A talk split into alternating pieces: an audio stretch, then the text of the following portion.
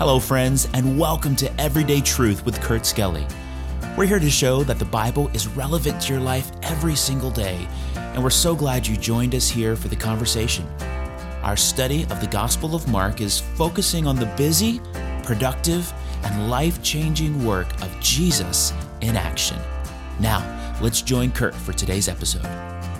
Good morning, my friends, and welcome back to today's episode of Everyday Truth. So glad you joined us and so appreciative of your faithfulness to the Lord first, to His Word, uh, to this podcast. It sure does mean a lot to me.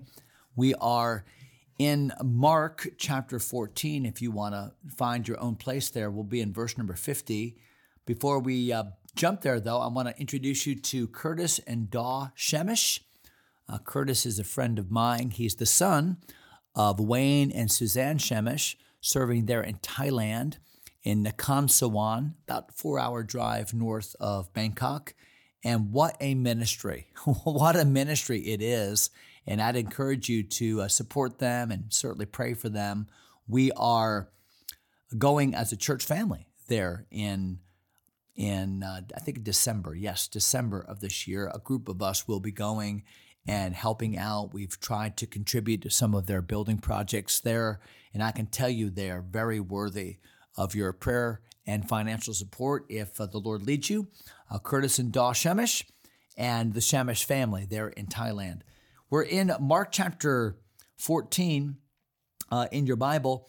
We uh, are at the place in the story where Jesus has been arrested. He's been betrayed uh, by Judas with that kiss of betrayal. So famously, we think of Judas' kiss and the betrayal of one of the 12. And then uh, we're reading about how Jesus rebuked those that arrested him, even Peter that had tried to defend him by cutting off the ear of that servant. But Jesus said, Hey, listen, uh, we're not going to fight this battle physically. It was never a physical battle in the first place. And if uh, you arrested me now in the middle of the night, where were you in the middle of the day? He kind of called them out on their cowardice, didn't he? Now, now watch what happens to the disciples as they're watching this happen. They're watching their own brother, Judas, betray him. They're watching as the soldiers are arresting him, and they know that this is not a good situation. How will they respond? Well, watch what happens in verse 50 and they all forsook him and fled. Very ironic. Now, why? Why is that ironic? It's ironic because that's what Jesus said they would do. Remember, this night you will all betray me. Now, I'm, I'm certain that when they were in the upper room with washed feet and warm hearts and attentive ears to all that Jesus was saying, uh, they probably thought that's the last thing we would ever do. This one that loves us, this one that has committed himself to us. And yet, within hours, that's what every single one of them is doing, forsaking him and fleeing. Jesus is going to be left all by himself. Now, some will follow somewhat, but the fact is that initial reaction is everybody forsakes him and flees. Our reactions typically don't lie. We, we can fake our actions and we can become professional Christian actors, but your reactions to situations that you did not anticipate are far more honest reflections of what your character really is. And what we're finding about these men on this night is that they had a weak spiritual fortitude. They had not armed their minds and their souls through prayer and through vigilance. They had slept. They were not spiritually equipped. And while their desire was to follow the Lord, their spirit was ready their flesh, as is evidenced in verse number 15, is weak, so weak. And even though they didn't want to fail the Lord, they did. And I think that's the refrain in so many of our lives. Uh, Paul gave that testimony in Romans chapter number seven. Look at verse number 51, uh, kind of an enigmatic couple verses here. Some would say that these verses even refer to the writer of the book of Mark, John Mark himself. Watch what it says in verse 51. And there followed him a certain young man, having a linen cloth cast about his naked body. And the young man laid hold on, the young men, that would be the soldiers, laid hold on him. So that, that kind of gives you an idea as to why the disciples would run, because it apparently the goal of these soldiers that night was to arrest the whole group.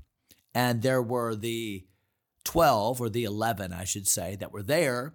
And apparently there were some others that had followed the Lord and had kind of tagged along. One of whom was this young man, unnamed. Some would say it was John Mark, but we really don't know. It doesn't matter. And he was so afraid and so close to being arrested that he left his coat, his, his linen cloth uh, garment, and ran away naked, the Bible says. And he left the linen cloth and fled from them naked. Now, uh, imagine how embarrassing that must have been for him. And the point here is that so afraid were they, so shocked were they by this arrest, that he would rather bear the shame of running in the middle of the night naked than to be arrested and identified with Christ. So I think it's really a contrast, isn't it? To show just how afraid they were, just how sudden this moment was, just how shameful they considered it to be associated with the Lord. While there's a lot just in the this little story tucked away in the book of Mark. Look at verse number 53. And they led Jesus away to the high priest. So, if we're to understand our Bible geography, uh, they were in the Garden of Gethsemane. So, if you've ever been to Jerusalem, that would be on the eastern side of Temple Mount, just across the valley of Kidron in the Garden of Gethsemane.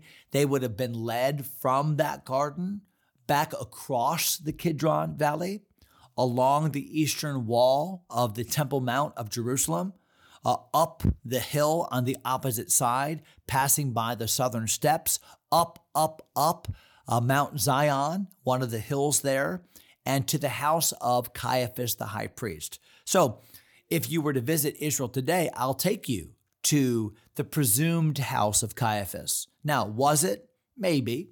I mean, there's some evidence it could have been the house of Caiaphas, but certainly in that area would have been the house of Caiaphas, and Jesus was led there.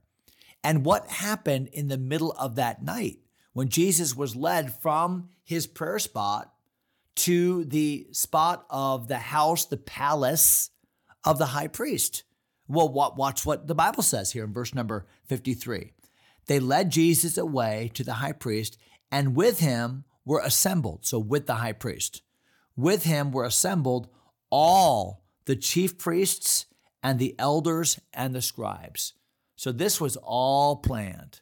As these soldiers had been reconnoitered, as they had been sent to arrest Jesus, as Judas had led them away, now their plot has thickened.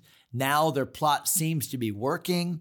Uh, Jesus is being led back. They've been waiting for counting the hours until they can deal with this interloper, this, this Messiah character. And they're the middle of the night. They've gathered together this kangaroo court.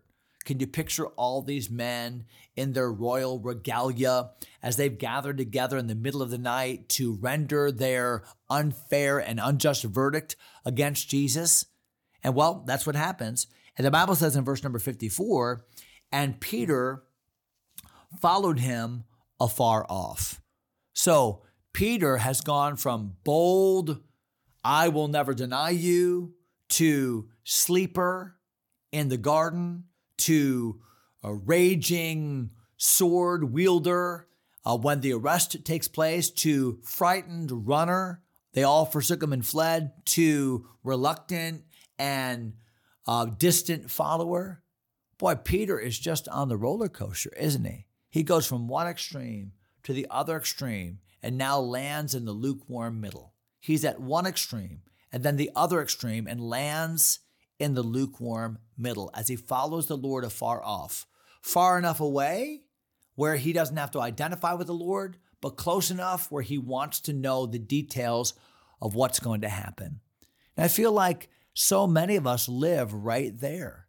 We don't want to be so close to the Lord that in his suffering and in the confusion and in the misunderstanding, we're identified with him because then we're going to have to suffer too. No, I don't want to be that close to the Lord where I have to suffer for his name, but I want to be close enough where I have interest in what's happening and and I do love him and I am interested and I want to know I'm not really in the world, I'm not really with him. I'm kind of somewhere in the murky middle.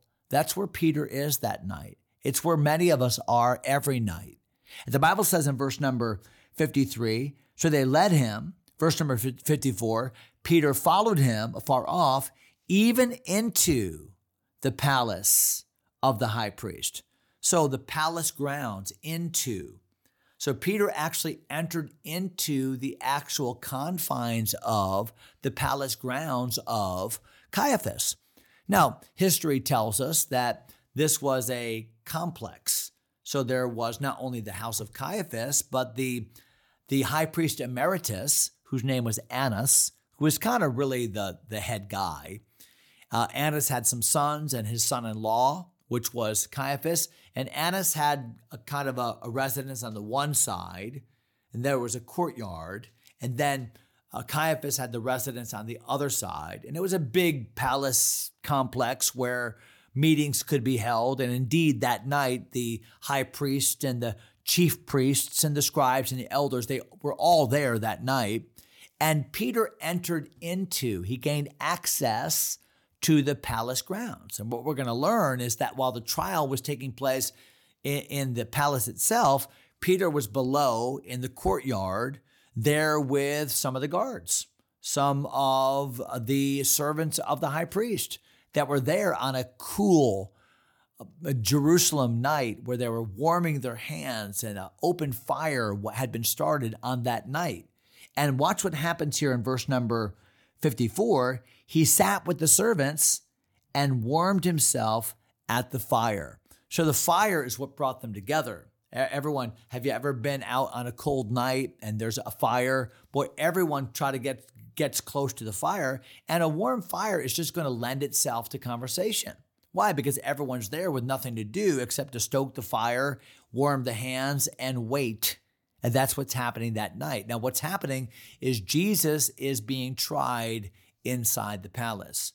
Peter is warming his hands, just kind of killing time on the outside of that palace in the courtyard. And in verse number 55, let me just check my time here to make sure that, oh my. Hmm. I'll tell you what, hate to do it, but we're going to stop right there uh, by the fire, warming our hands. And we're going to talk about the trial next episode. What a trial it was, and what a farce of a trial it ended up being, but all part of the plan and scope of God as Jesus makes himself ever closer, brings himself ever closer to that final spot where he dies on my behalf and yours, paying the, sin, the, the, the penalty of sin, finishing that work. It is finished. We'll talk about that as uh, these episodes unfold. That's it for today. Hope you have a great day in the Lord. We'll see you next time. God bless you, my friends. Thanks for taking time to listen. If you enjoy Everyday Truth, go ahead and subscribe to the podcast or share it with a friend. Until next time, God bless.